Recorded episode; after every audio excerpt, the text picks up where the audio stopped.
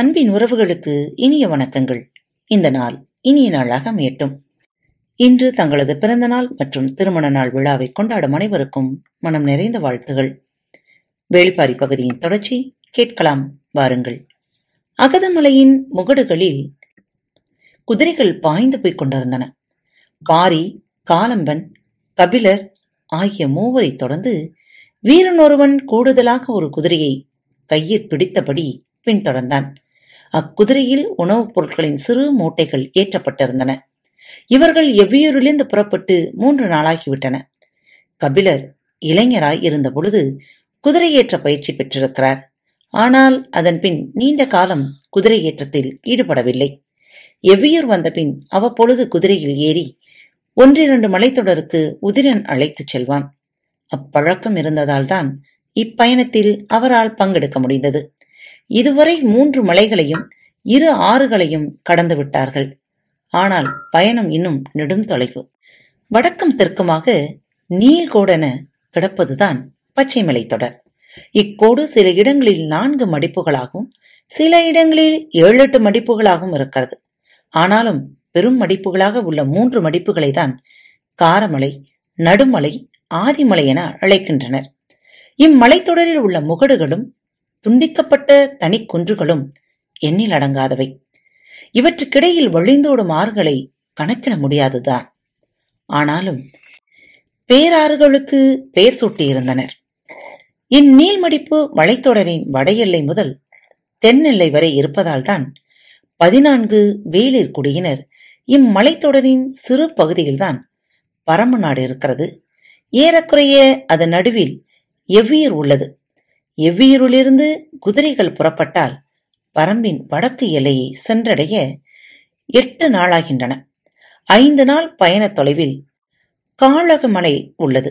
அதன் அடிவாரத்தில் இருப்பதுதான் உப்பரை.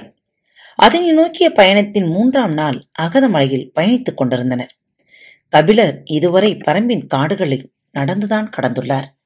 முதன்முறையாக அகல விரிந்து கிடக்கும் பெரும் காடுகளை மலைச்சரிவின் இரு பக்கமும் பார்த்தபடி விரைந்து கொண்டிருக்கிறார். பரம்பின் அரண் போன்ற அமைப்பு என்னவென்பதை காணும் காட்சிகள் உணர்த்தி கொண்டிருந்தன. இயற்கையின் பெரு விரிப்பிலிருந்து பார்வையை விளக்க முடியாமல் கவனமாய் கடிவாளத்தை இழுத்துச் செல்ல வேண்டியிருந்தது. காடுகளின் மீதான வியப்பேதும் காலம்பனின் கண்களில் இல்லை. வனத்தின் ஆதி பிளவு களினோடே முளைத்து வந்தவன் அவன். பாசி படர்ந்து குளிமை ஏறிய ஈரப்பாறையையும் வெக்கையை உமிழ்ந்து தள்ளும் கரும்பாறையையும் இரு தோள்கள் என கொண்டவன். அவனது வியப்பெல்லாம் முன்னால் விரைந்து சென்று கொண்டிருக்கிற பாரி எவ்வடையாளங்களை பாதைகளாக்கி கொண்டிருக்கிறான் என்பதுதான். குதிரைகள் இளைப்பாற சிற்றோடையின் அருகில் நின்றான் பாரி. ஓடையில் நீர் சிறுத்து ஓடிக்கொண்டிருந்தது. இவ்வாண்டு கோடையின் உக்கிரம் மிக கடுமையாக இருக்கும் என்று சொன்னபடி நீரினை அள்ளி பருகினான்.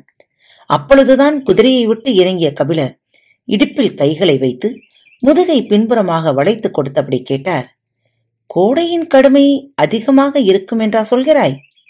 ஆம், நாம் உப்பரை சென்று திரும்புகையில் இவ்வோடை முற்றிலும் வற்றியிருக்கும். எப்படி அவ்வளவு உறுதியாக சொல்லுகிறாய்?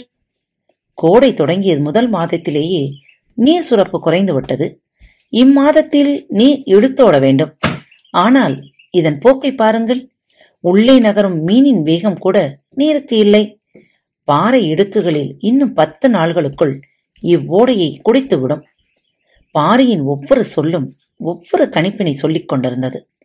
சிற்றோடைகள் வற்றி முடித்த வேகத்தில் ஆறுகள் காயத் தொடங்கும் என்று சொல்லியபடி ஓடையை கடந்து மீண்டும் குதிரையில் ஏறினான். இவ்வோடைதான் அகதமலையின் எல்லை. இதனை கடந்தால் தொடங்குவது வெப்பமலை.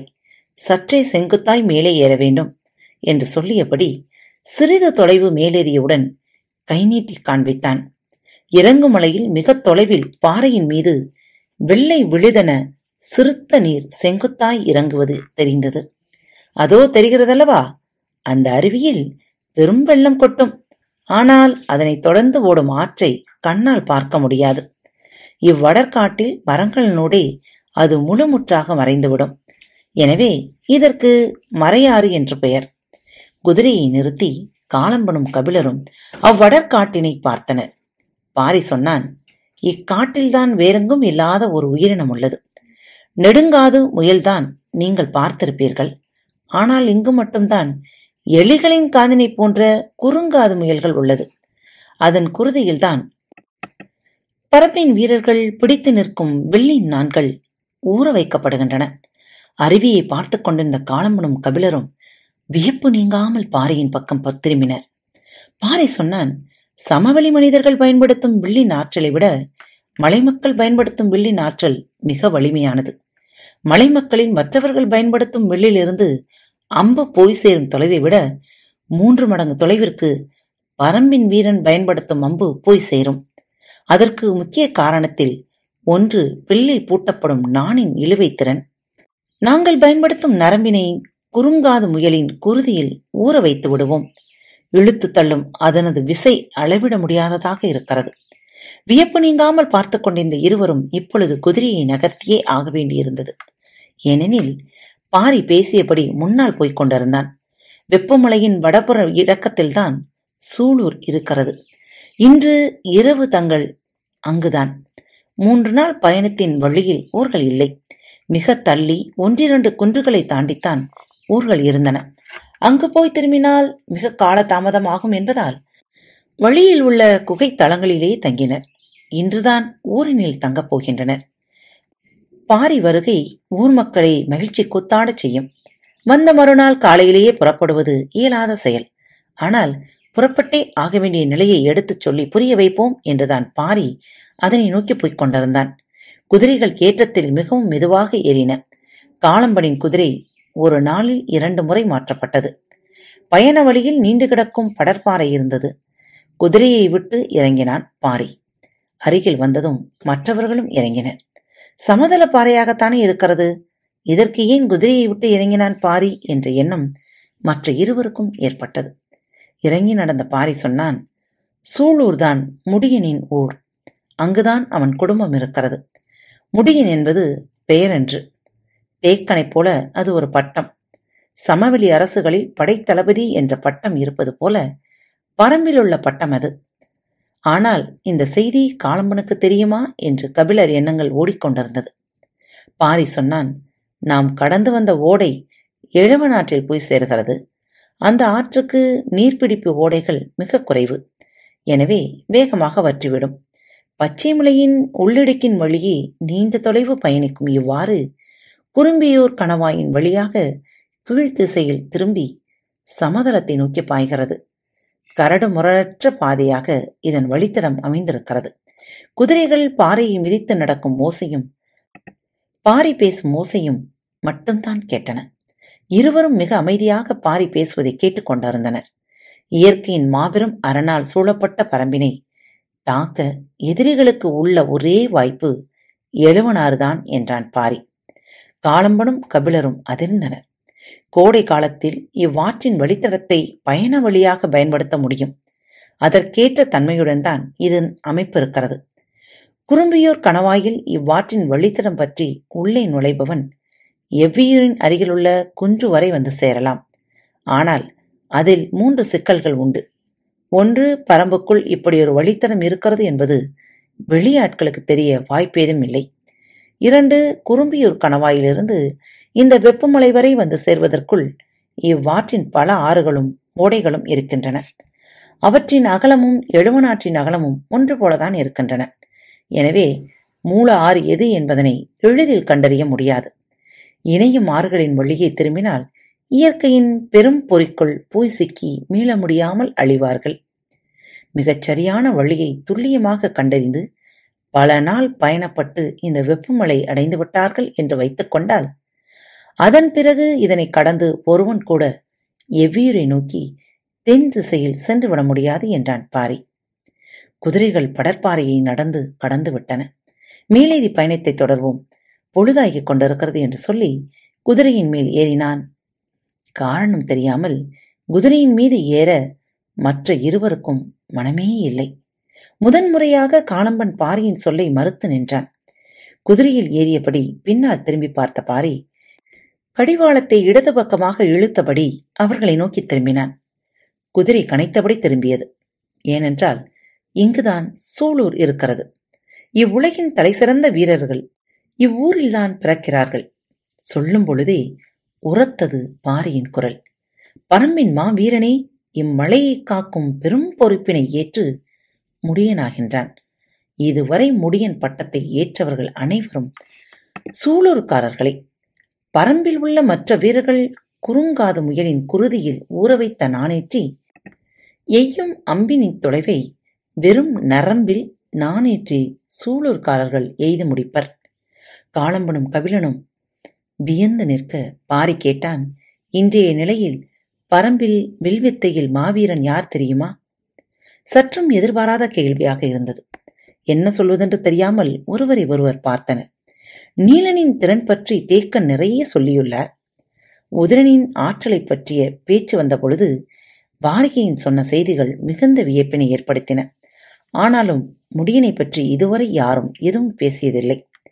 இப்பொழுது பாரி சொல்லும் குறிப்பிலிருந்து பார்த்தால் அவனாகத்தான் இருக்கும் என்று தோன்றியது. அவர்களிடம் விடையை எதிர்பார்க்காமல் பாரி சொன்னான், அம்மாவீரனின் பெயர் இரவாதன், முடியனின் ஒரே மகன். இன்றிரவு நமக்காக விருதினை ஏற்பாடு செய்து காத்திருக்கிறான். காலம் தாழ்த்தாமல் குதிரை ஏறுங்கள். செம்மாஞ்சேரலிடமிருந்து விடைபெற்று வஞ்சித்துறைக்கு வந்தான் கிப்பாலஸ். சோழனின் படையெடுப்பு பற்றி இருவருக்கும் தெரிய வேண்டிய செய்தி இருந்தது. அதனை அறியத்தான் கிப்பாலஸ் புறப்படுகிறான். சூழலை சாதகமாக்கிக் கொள்ள வேண்டும் என்பதில் இருவரும் மிகுந்த துடிப்போடு இருந்தனர். சோழ படையெடுப்பின் காரணம் தெரியாவிட்டாலும் பரம்பின் மீதுதான் படையெடுக்கிறான் என்பதை அறிந்ததிலிருந்து உதயஞ்சேரலின் மனதுக்குள் மகிழ்ச்சி பொங்கியபடி இருந்தது. பரம்பின் மீது யார் படையெடுத்தாலும் அதன் இறுதி வெற்றியை அடைய போகும் வாய்ப்பு தனக்குதான் என்பதில் அவன் மிக உறுதியாக இருக்கிறான். கிப்பாலசின் நாவாய் வஞ்சியிலிருந்து புறப்பட்டது. தன்னோடு எபிரசையும் கால்பாவையும் அழைத்து கொண்டான். திரேஷியனையும் பிழிப்பும் வஞ்சியிலேயே இருந்தனர். புகாரின் பெரும் செல்வந்தர்களும் வணிகர்களும் கால்பாவின் நட்புக்காக பல்லாண்டுகளாக ஏங்கி கிடப்பவர்கள். அவனுடைய நாவாய்கள்தாம் புகாரின் வணிகர்களின் செல்வங்களுக்கான வடிகால்களாக இருந்தன. கிப்பாலஸ் அதனால்தான் கால்பாவை உடன் அழைத்து கொண்டு புறப்பட்டான். உதயஞ்சேரலுக்கு நன்கு தெரியும், கிப்பாலஸ் புகாரை அடையும் பொழுது செங்கன சோழனின் படை பரம்புமலையின் அடிவாரத்தை சென்றடைந்திருக்கும் என. படை புறப்பட்டு விட்டது என வந்த ஒற்றை செய்தியை படை ஆயத்தமாகிறது என்று மட்டும் கிப்பாலஸ்க்கு சொன்னான் உதயஞ்சேரல். அப்படி இருந்தும் கிப்பாலஸை அனுப்பி வைப்பதற்கு காரணம் இருக்கிறது. யவனர்களால் மட்டுமே அரசவையின் அனைத்து உண்மைகளையும் முழுமையாகவும் எளிதாகவும் அறிய முடியும். செங்கன சோழன் படையெடுப்பின் முழு நோக்கம் என்ன என்பதை அறிந்து கொள்ள திட்டமிட்டான் உதயஞ்சேரல். சூலூரிலிருந்து அதிகாலையிலேயே புறப்பட்டு விட்டனர்.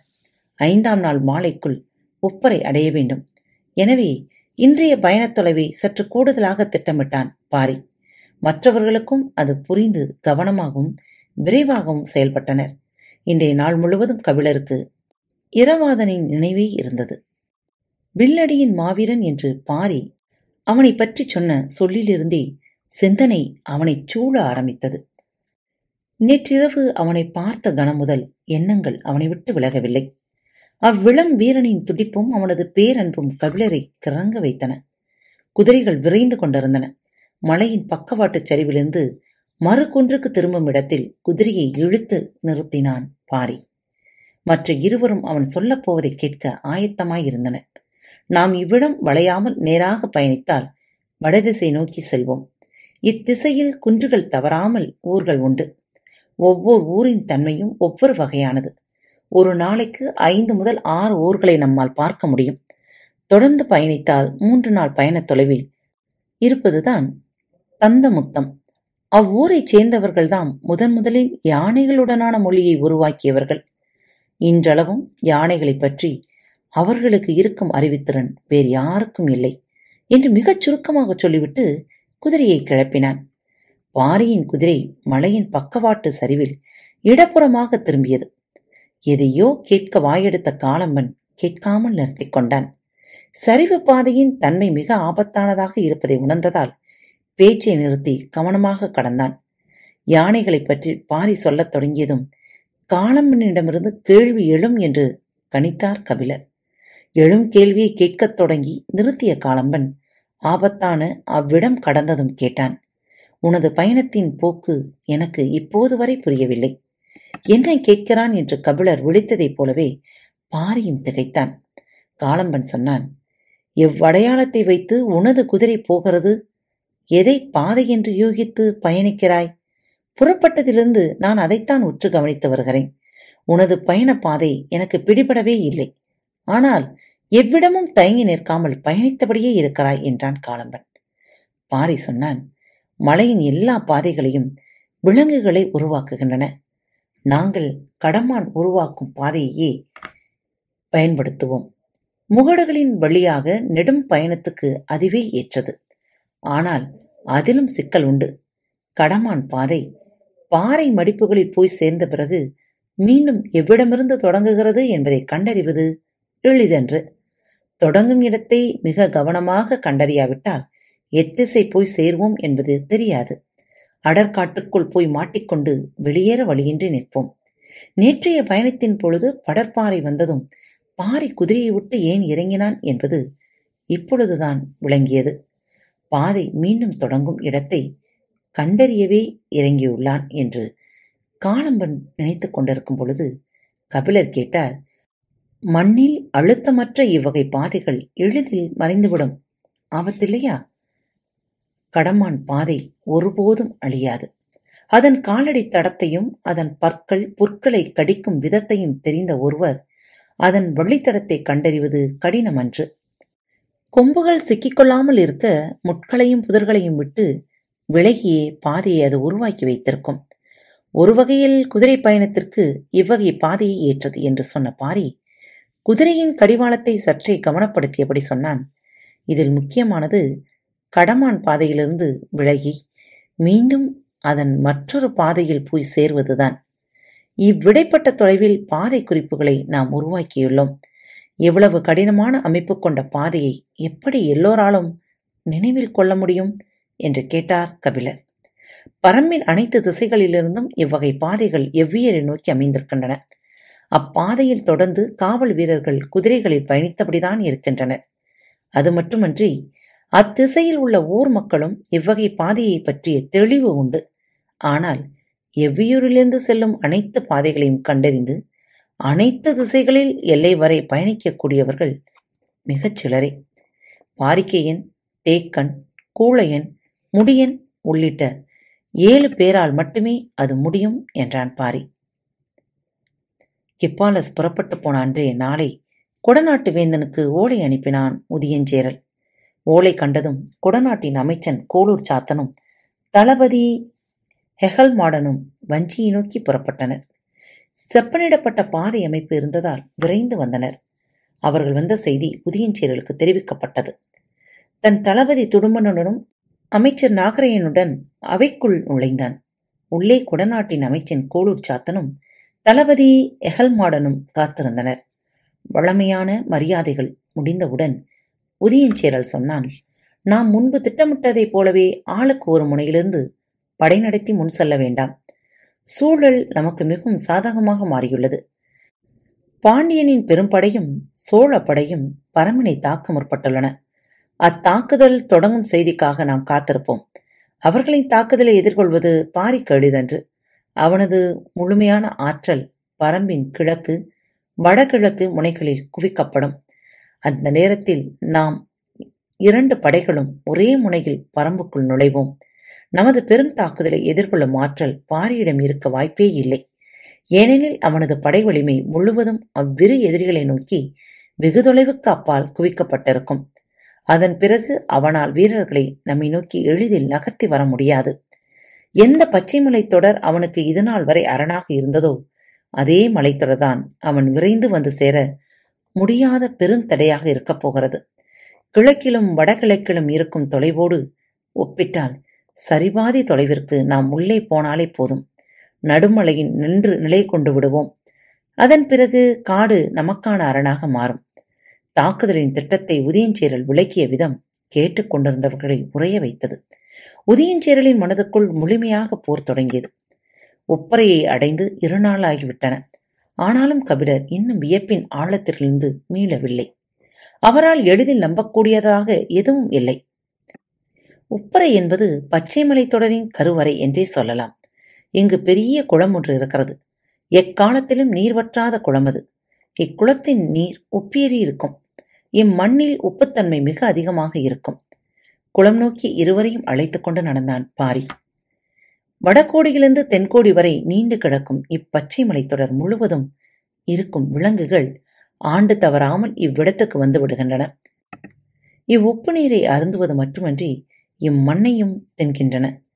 ஏன் என்பதற்கான காரணம் இன்று வரை புரியவில்லை. விலங்குகளின் நோய்க்கான மருந்தாக இம்மண் இருக்கிறதா, அல்லது ஈனும் காலத்தில் இம்மண்ணின் ஆற்றல் அதற்கு தேவைப்படுகிறதா என்று எதுவும் எங்களுக்கு தெரியவில்லை. ஆனால் பச்சைமலை தொடரில் இருக்கும் எல்லா விலங்குகளும் இக்குளத்துக்கு வராமல் இருக்காது. இக்குளம் பற்றிய அறிவு அவற்றின் குருதிக்குள்ளேயே இருக்கும் போல. தலைமுறை தலைமுறையாக அவை அவ்விடம் வந்து தண்ணீரை குடித்துவிட்டு இம்மண்ணை தின்றுவிட்டு செல்கின்றன. குருதிக்குள் உறைந்திருக்கும் நினைவிலிருந்து மேலெழுந்து கொண்டிருந்தது பாரியின் சொல். அவன் மேலும் சொன்னான், ஒரு வகையில் விலங்குகளின் தாய் நிலம் இதுதான்.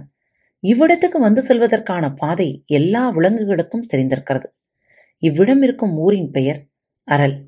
இவ்வூர்க்காரர்கள் விலங்குகளை வேட்டையாடக்கூடாது என்பது காலகாலத்து பழக்கம். பரம்பில் உழவு செய்து வாழ்வது இவர்கள் மட்டும்தான். இவர்கள்தாம் ஆதியிலே உழவை கண்டறிந்ததாக சொல்லுவார்கள் என்றார்.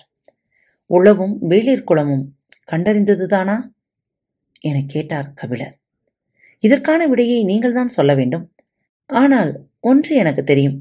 விலங்குகளின் தாய் நிலமான இந்த உப்பரை பரம்புக்குள் இருப்பதால் தான் பதினான்கு வேளிர் குலத்திலும் பரம்பின் வேளிர்கள் முக்கியத்துவம் கொண்டவர்களாகவே மாறினர். அதனால்தான் வேளிர் குல செல்வங்கள் அனைத்தும் பரம்பிலே கொண்டு வந்து பாதுகாக்கப்படுகின்றனவா? பரம்பு அனைத்தையும் பாதுகாக்கும்.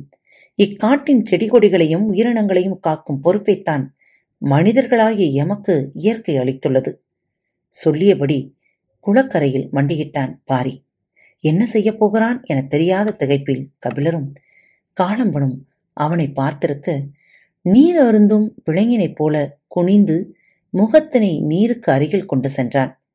இக்காட்டின் எல்லா உயிர்களைப் போல இவ்வுப்பு நீர் குடித்தே எம் வேளிர் குளமும் உயிர் வாழ்கிறது. இந்நீரையும் நிலத்தையும் விலங்கினையும் செடி கொடிகளையும் காத்தல் என்பது எமது உயிரின் மேலானது என்று அவன் கூறிய சொற்கள் நீருள் புதைந்திருக்கும் ஆதி உப்பின் மீது படிந்து கொண்டிருந்தன.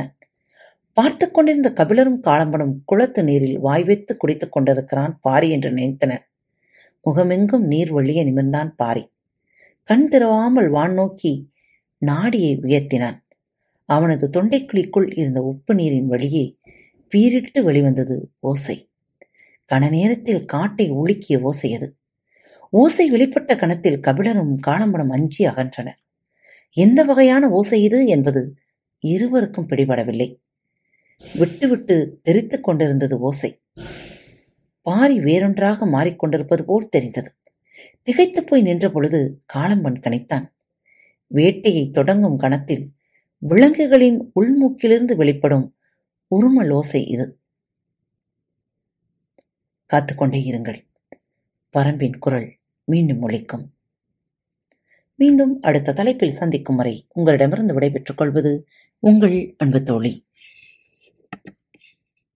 அன்பு நேயர்களில் பாரத் வலையொலி பக்கத்தை தேர்ந்தெடுத்து கேட்டுக்கொண்டிருக்கும் உங்கள் அனைவருக்கும் மனம் நிறைந்த வாழ்த்துக்கள், நன்றிகளும். பாரத் வலையொலி பக்கத்தின் நிகழ்ச்சிகள் உங்களுக்கு பிடித்திருந்தால் மறவாமல் லைக், ஷேர் மற்றும் சப்ஸ்கிரைப் செய்யுங்கள். நிகழ்ச்சிக்கான மதிப்பெண்களை ஸ்டார் வடிவத்தில் மறவாமல் கொடுங்கள். நிகழ்ச்சி பற்றிய கருத்துக்கள் இருப்பின் கீழே குறிப்பிடப்பட்டுள்ள இமெயில் முகவரிக்கு அல்லது உங்களது மெசேஜ் பாக்ஸில் ரெக்கார்ட் செய்து தாராளமாக அனுப்புங்கள். உங்களது கருத்துக்கள் தான் இந்த நிகழ்ச்சி மேலும் மேலும் வளர உதவி செய்கிறது. மறவாமல் எழுதி அனுப்புங்கள். இப்படிக்கு உங்கள் அன்பு தோழி.